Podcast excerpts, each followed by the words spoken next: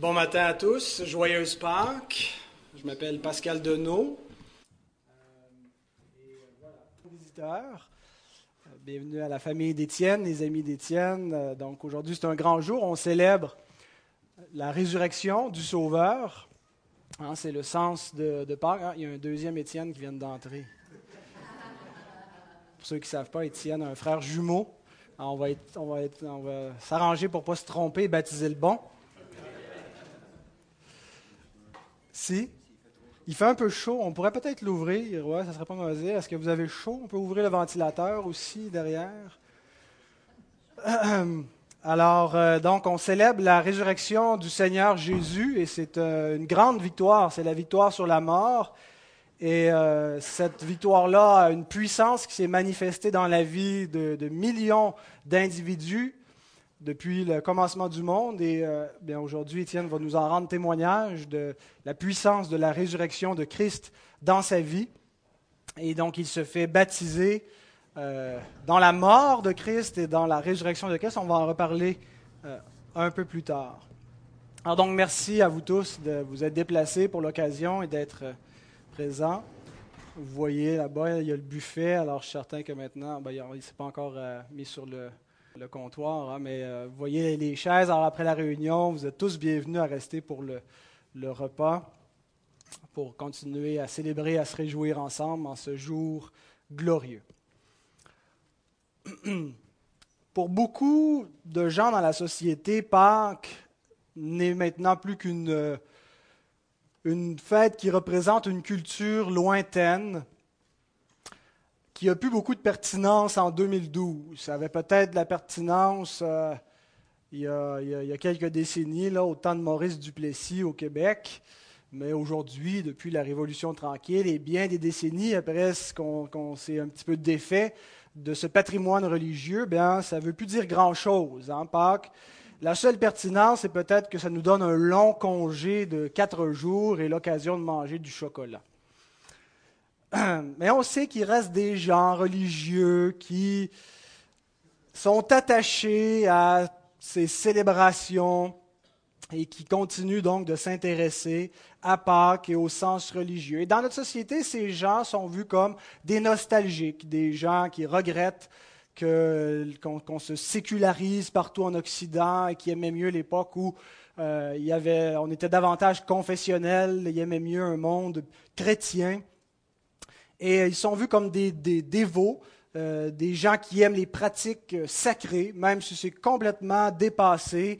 Euh, eux, ça ne leur fait rien de ne plus être à la mode. Ils aiment ça, que voulez-vous, les, les églises et puis les rituels religieux.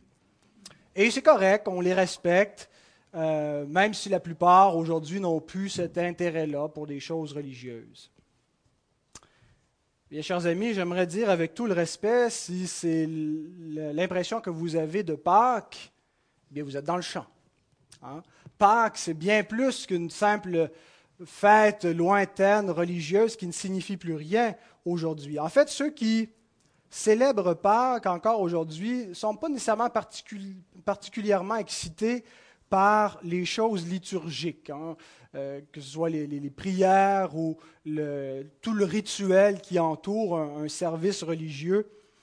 Mais ceux qui célèbrent Pâques, en tout cas ici, nous célébrons Pâques parce que nous croyons que c'est la vérité. Parce que nous croyons que le message qui est proclamé dans cette fête n'est pas seulement un message religieux qui correspond à un côté de nous, mais parce que nous pensons que c'est la vérité. Nous pensons que le Christ est véritablement ressuscité des morts. Et nous pensons que ça change tout. Alors je vous pose la question, chers amis, connaissez-vous la vérité? La voici. Nous allons ouvrir la parole de Dieu dans 1 Corinthiens 15, 1 à 8. Ceux qui n'ont pas de Bible, le texte va être affiché, tous les textes seront affichés à l'avant. Je vous rappelle, frères, l'évangile que je vous ai annoncé, que vous avez reçu, dans lequel vous avez persévéré, et par lequel vous êtes sauvés si vous le retenez tel que je vous l'ai annoncé, autrement vous auriez cru en vain. Je vous ai enseigné avant tout, comme je l'avais aussi reçu, que Christ est mort pour nos péchés, selon les Écritures, qu'il a été enseveli et qu'il est ressuscité le troisième jour, selon les Écritures, et qu'il est apparu à Céphas, puis aux douze, Céphas c'est l'apôtre Pierre, puis aux douze. Ensuite, il est apparu à plus de cinq cents frères à la fois, dont la plupart sont encore vivants, et dont quelques-uns sont morts. Ensuite, il est apparu à Jacques, puis à tous les apôtres. Après eux tous, il m'est aussi apparu à moi comme à l'avorton. Et le moi ici, c'est l'apôtre Paul qui écrit ceci. Nous allons prier. Seigneur, nous venons de lire ta parole qui nous proclame un évangile glorieux, un message de bonne nouvelle. Et Seigneur, nous croyons que cette bonne nouvelle, c'est la vérité. C'est toi qui as proclamé cette bonne nouvelle. C'est le message d'espoir que tu as pour l'humanité. C'est un message de salut. Et Seigneur, je te prie pour que tous les auditeurs qui sont ici assemblés puissent comprendre cet évangile et être convaincus par ta parole qui est vivante, qui est la vérité, et par la puissance de ton Saint-Esprit qui agit. Amen. Alors nous avons lu une phrase, une phrase clé qui dit Christ est mort pour nos péchés selon les Écritures. Qu'est-ce que ça veut dire? Christ est mort pour nos péchés selon les Écritures. Selon les Écritures, Paul est en train de dire, au temps de l'apôtre Paul, il y avait déjà des Écritures. La, Bible était, était, encore en cours de rédaction, hein, parce que les apôtres vont compléter le Nouveau Testament, vont, vont, donner la dernière phase de la révélation. Mais au temps de Jésus, au temps des apôtres, ben, il y avait déjà toutes les Écritures de l'Ancien Testament les prophètes qui avaient parlé. Et ce que l'apôtre nous dit, c'est que selon ces Écritures, selon l'Ancien Testament qui a été écrit bien avant le Christ, Christ devait mourir. Le Messie devait venir et mourir. Sa mort n'était pas un accident de parcours, et pas quelque chose de fortuit, et pas juste un, événement euh, historique quelconque, mais elle était annoncée déjà dans l'Écriture. Et non seulement elle était prédite, mais le sens, le but de sa mort était également annoncé dans les saintes Écritures. Christ devait mourir pour les péchés. C'est ce que l'apôtre nous dit. Christ, mort pour nos péchés selon les Écritures. J'aimerais, euh, comme preuve à l'appui, vous citer une portion de l'écriture de l'Ancien Testament. Il y en a beaucoup qui nous parlent des souffrances et de la mort de Christ, mais j'ai choisi un seul texte, même juste un extrait de ce texte qui attestait d'avance que Jésus allait mourir et nous dit pourquoi il allait mourir. Hein, c'est important, c'est ce qu'on se rappelle à Pâques. Ésaïe 53, le prophète Ésaïe a écrit sept siècles avant Jésus. Alors, c'est une prophétie, ça, annonce un événement futur. Les versets 3 à 6. Il nous parle du Messie et il dit qu'il sera méprisé et abandonné des hommes. Homme de douleur et habitué à la souffrance, semblable à celui dont on détourne le visage. Nous l'avons dédaigné, nous n'avons fait de lui aucun cas. Cependant, ce sont nos souffrances qu'il a portées c'est de nos douleurs qu'il s'est chargé, et nous l'avons considéré comme puni, frappé de Dieu et humilié. Mais il était blessé pour nos péchés, brisé pour nos iniquités. Le châtiment qui nous donne la paix est tombé sur lui, et c'est par ses meurtrissures que nous sommes guéris. Nous étions tous errants comme des brebis, chacun suivait sa propre voie, et l'Éternel a fait retomber sur lui l'iniquité de nous tous. Voyez-vous, la Bible ne nous présente pas la mort de Jésus comme un fait divers. Hein, quand on écoute les nouvelles et qu'on nous rapporte une tuerie ou euh, un gros accident qui a fait beaucoup de morts ou toutes sortes d'histoires comme ça, un peu, euh, un peu euh, sanglantes et, violentes, on classe ça dans la catégorie fait divers dans les nouvelles. Eh bien, la Bible, si on veut voir comme un journal qui nous rapporte des, catégories de nouvelles, ne classe pas la mort de Jésus comme un fait divers, comme quelque chose qui s'est produit comme ça, qui est un, événement absurde, qui aurait pu être évité. Euh, la Bible nous le présente comme un événement qui était décrété par Dieu dans sa parole, voulu par Dieu lui-même. Dieu a voulu la mort de son Christ. Et c'est un événement théologique, un événement qui a un sens spirituel. Et nous venons de lire que le sens de sa mort, c'était une sentence, une punition. Il a été puni, il a été frappé, il a reçu une condamnation sur lui, sur sa vie. Il a été mis à mort à cause du péché. Le salaire du péché, c'est là, c'est la mort. Alors quand on regarde ça, on se dit, Jésus-Christ devait être tout un pécheur pour subir toute une condamnation, pour subir la malédiction comme ça de la sorte. Mais quand on lit le reste de l'Écriture, ça nous dit qu'il était sans péché. En fait, qu'il était le seul homme sans péché, qu'il s'est incarné spécifiquement parce que tous les hommes étaient des pécheurs et que personne ne pouvait payer le prix du péché. Alors, il s'est incarné, il est demeuré sans péché toute sa vie et il est mort pour le péché. Comment se fait-il qu'il est mort pour des péchés s'il était sans péché? Comment se fait-il qu'il a subi une sentence? Quand on reçoit une sentence parce qu'on a fait quelque chose pour le mériter, quand vous avez une contravention, la police vous arrête, c'est parce que vous avez fait un excès de vitesse, vous n'avez pas fait votre stop. Il y a une raison qui appelle une condamnation. un, un errement de conduite. Qu'est-ce que Christ a fait? Eh bien, l'Éternel a fait retomber sur lui l'iniquité de nous tous. Il n'a rien fait. Il est une victime innocente. Les coupables, c'était nous. Il a payé pour le péché, mais pas pour les siens, il n'en avait pas pour les nôtres. Avez-vous déjà fait de la prison? Vous n'êtes pas obligé de répondre. Une question rhétorique. Moi, j'ai été en prison pendant quatre ans, comme aumônier. Et j'expliquais souvent aux détenus, je me servais de, de l'expérience juridique au travers de laquelle ils ont passé. Tous les détenus qui sont en prison ont tous passé devant un juge. Hein, ils, ont, ils ont commis un délit, toutes sortes de délits, une infraction au code criminel. Ils se sont fait prendre. La police a eu un mandat d'arrestation. Il y a eu des accusations formelles portées contre eux.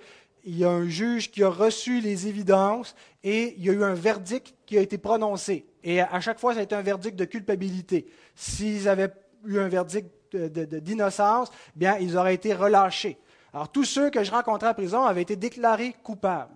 Et là, je leur dis, imagine qu'au moment où le juge te, dit de te lever. Hein, on, fait de cette sentence quelque chose un peu d'effroyable, quelque chose de très sérieux dans la cour, le, tribunal qui est élevé, et, donc tout est en place, une mise en scène pour nous montrer que la justice est quelque chose de sérieux. Et imagine que quand le juge te dit de te lever et qu'il s'apprête à prononcer le verdict, il y a quelqu'un qui rentre dans le tribunal et qui dit, Monsieur le juge, je vais prendre la responsabilité de cet homme, je vais subir la, justice à sa place. Il a été condamné à prison à vie, eh bien, je vais céder ma vie et je vais aller en prison à sa place. Ce serait impossible. Hein. Notre système carcéral humain ne permet pas la substitution des peines. On ne peut pas subir la peine pour quelqu'un d'autre. Chacun est jugé pour ses propres crimes. Bien, dans le système de justice divin, c'est exactement ce qui est arrivé. Le verdict de Dieu sur la race humaine est tombé. Il n'y a aucun juste, pas même un seul. Tous sont des pécheurs, tous ont perverti les voies de Dieu. Tous ont commis des crimes aux yeux de Dieu.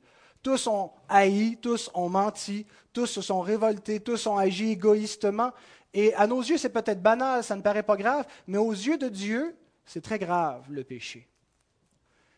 Et le Christ s'est porté volontaire pour subir le châtiment des péchés. On a dit tantôt, que ce que mérite le péché, c'est la mort, c'est d'être maudit par Dieu, d'être frappé de sa colère. C'est le sens véritable de la mort. Ce n'est pas simplement une mort physique, c'est la condamnation de Dieu sur l'homme. Et le Christ, il s'est interposé, il est venu, il a dit, pour que justice soit rendue, pour que la, justice soit faite, je vais être puni à leur place.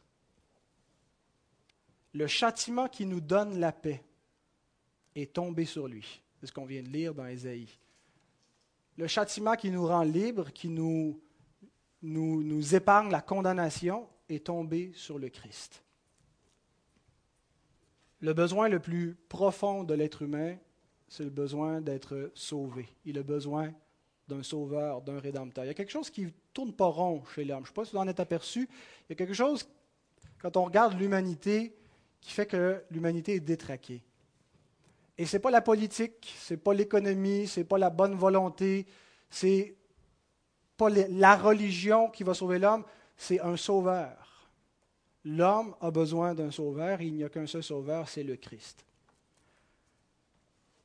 Alors voilà ce qui explique cette phrase que Christ est mort pour nos péchés selon les Écritures. Mais il y a une deuxième phrase qui ressemble beaucoup à, celle-là, qui dit, Il est ressuscité le troisième jour selon les Écritures, dans le même texte qu'on a lu tantôt de l'apôtre Paul.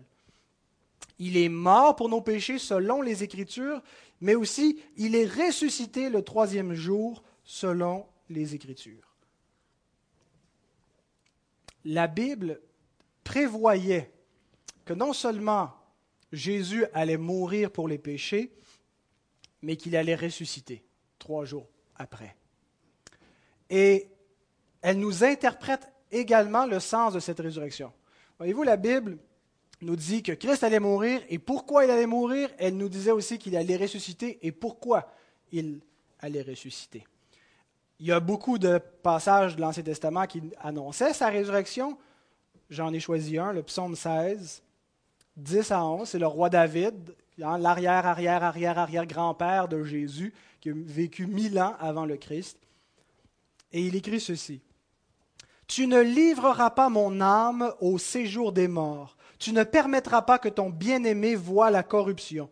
Tu me feras connaître le sentier de la vie. Il y a d'abondantes joies devant ta face, des délices éternelles à ta droite. David, qui est l'auteur, est mort. Et non seulement il est mort, mais il a vu la corruption. Il lui est arrivé exactement ce qui arrive à tout homme lorsqu'il meurt. Son être, son corps est entré en état de décomposition jusqu'à ce qu'il redevienne poussière. Tu es poussière et tu redeviendras poussière. Pourtant, il dit, tu ne, permettras pas, c'est-à-dire tu ne livreras pas mon âme au séjour des morts, tu ne me laisseras pas dans la mort, et tu ne permettras pas que ton bien-aimé voie la corruption. David ne parlait pas de lui-même mais il parlait du Christ. Et il a annoncé sa résurrection.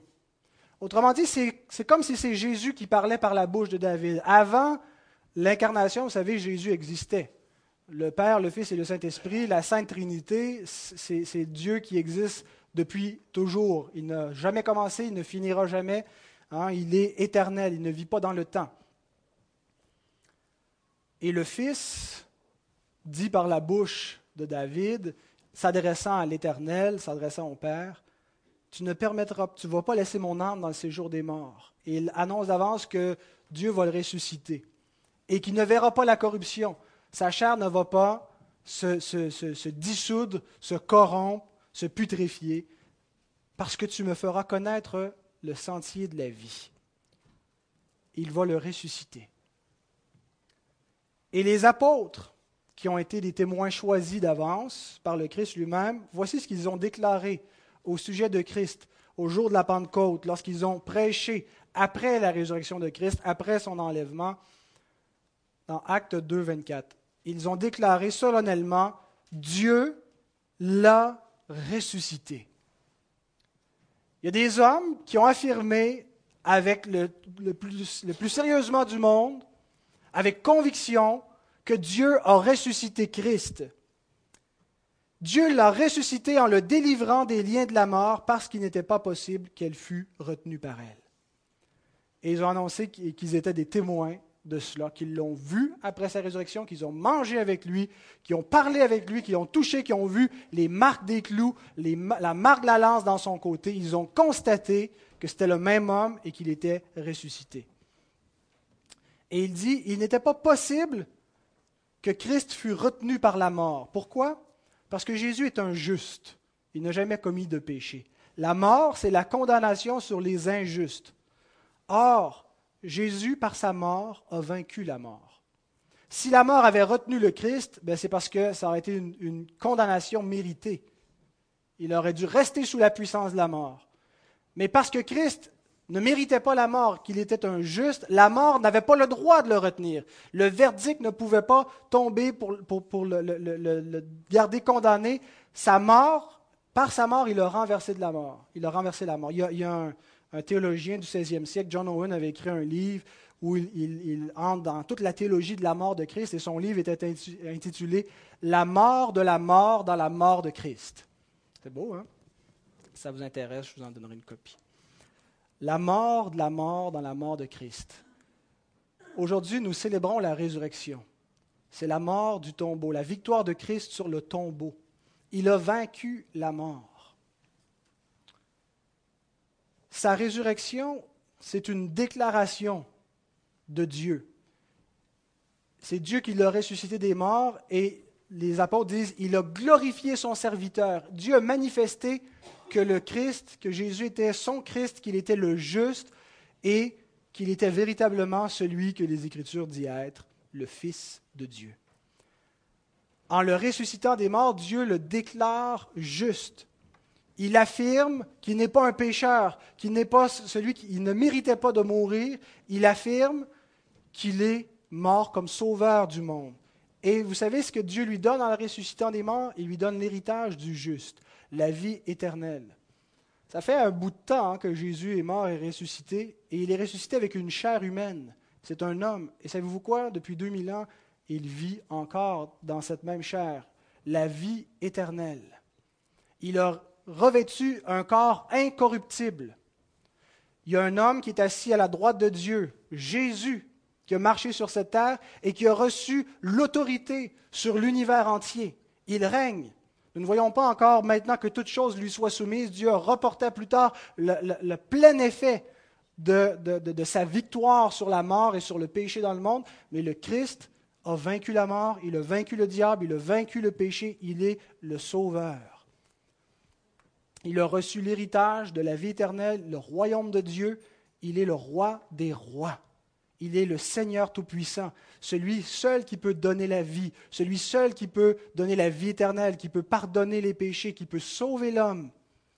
Et sa résurrection, c'est également notre justification. Paul dit dans Romains 4, verset 25, Christ a été livré pour nos offenses et est ressuscité pour notre justification. Qu'est-ce que ça veut dire?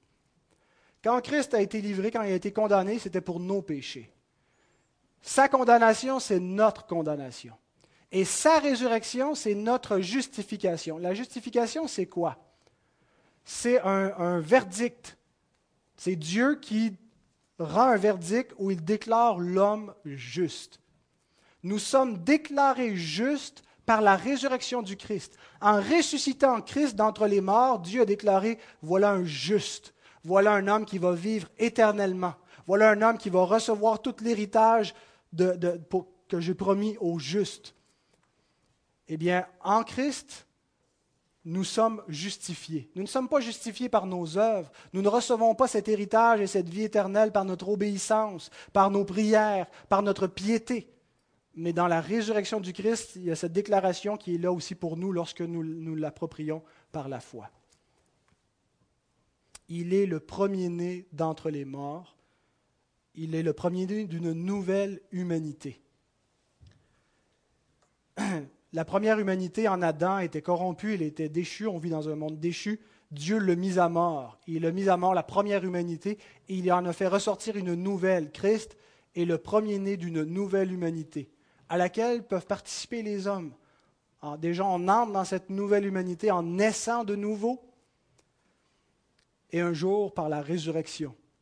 Tous ceux qui croient en Christ vont, comme Christ, être ressuscités et revêtir un corps incorruptible qui va vivre éternellement.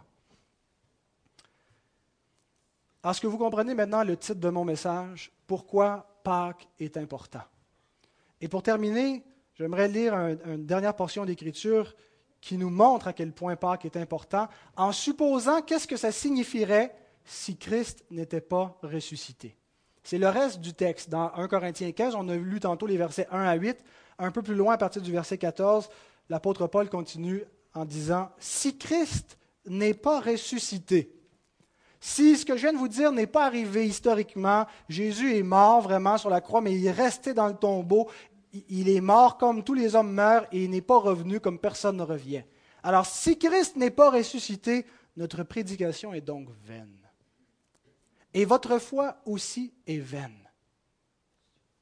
Il se trouve même que nous sommes de faux témoins à l'égard de Dieu. Puisque nous avons témoigné contre Dieu qu'il a ressuscité Christ, tandis qu'il ne l'aurait pas ressuscité si les morts ne ressuscitent point. Car si les morts ne ressuscitent point, Christ non plus n'est pas ressuscité. Et si Christ n'est pas ressuscité, votre foi est vaine. Vous êtes encore dans vos péchés. Et par conséquent aussi, ceux qui sont morts en Christ sont perdus. Écoutez, pour faire ça simple, si Christ n'est pas ressuscité, il n'y a plus d'espoir, il n'y a plus de foi. La foi chrétienne s'écroule.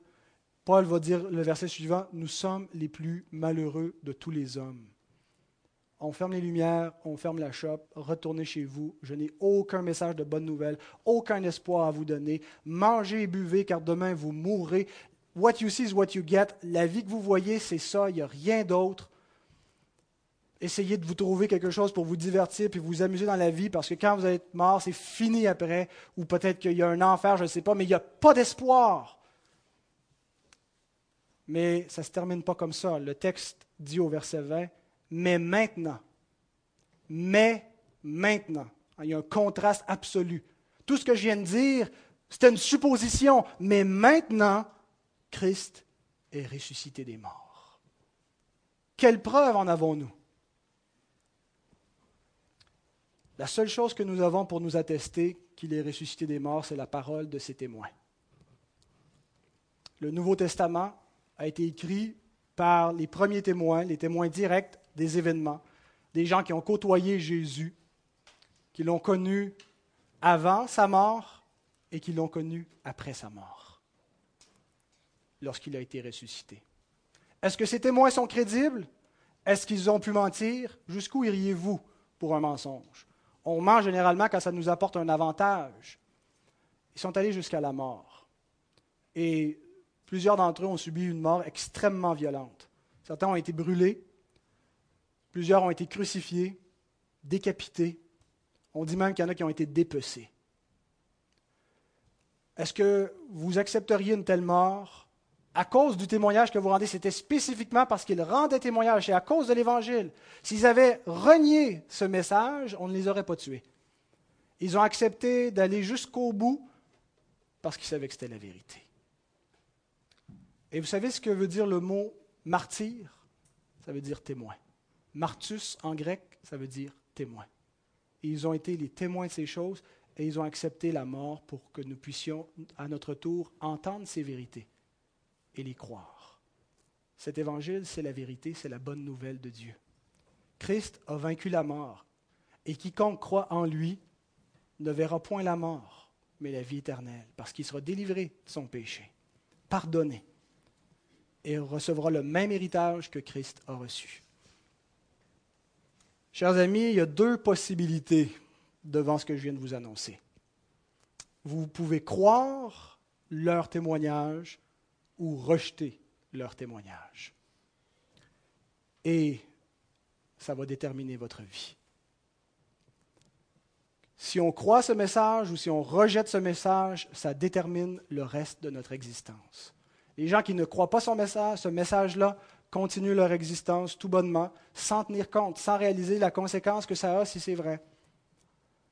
Et ceux qui croient ces témoignages, qui ont une foi vivante, ont une vie transformée par la puissance de l'Évangile. Au commencement, j'ai parlé qu'aujourd'hui, on célèbre la résurrection de Christ et que cette résurrection, ce n'est pas juste un message religieux, ce n'est pas juste un événement, c'est un message qui a une puissance la puissance de la résurrection. Il faut que ça soit puissant, bon sang, pour ressusciter un mort. Le Christ a été ressuscité des morts, mais sa résurrection, elle est puissante parce qu'elle a un effet qui se propage partout dans le monde. Non seulement elle a une puissance sur sa propre vie, mais elle a une puissance sur tous les croyants. pour les arracher à la mort, pour transformer leur vie. Et vous allez entendre un témoignage d'une vie qui a été arrachée à la puissance du péché, arrachée à la mort. Un témoin, ça pas été un témoin direct. Hein, je ne pense pas, Étienne, que tu as vu le Christ avec tes yeux, mais tu l'as vu par la foi. Tu as cru ce témoignage et la puissance de sa résurrection est entrée dans ta vie et a transformé ta vie. Et nous avons très hâte d'entendre ce témoignage de cette vie transformée par l'Évangile. Alors, on va s'arrêter ici, on va faire un chant et après, ça va être le tour d'Étienne. J'invite Ghislain à revenir pour continuer la présidence.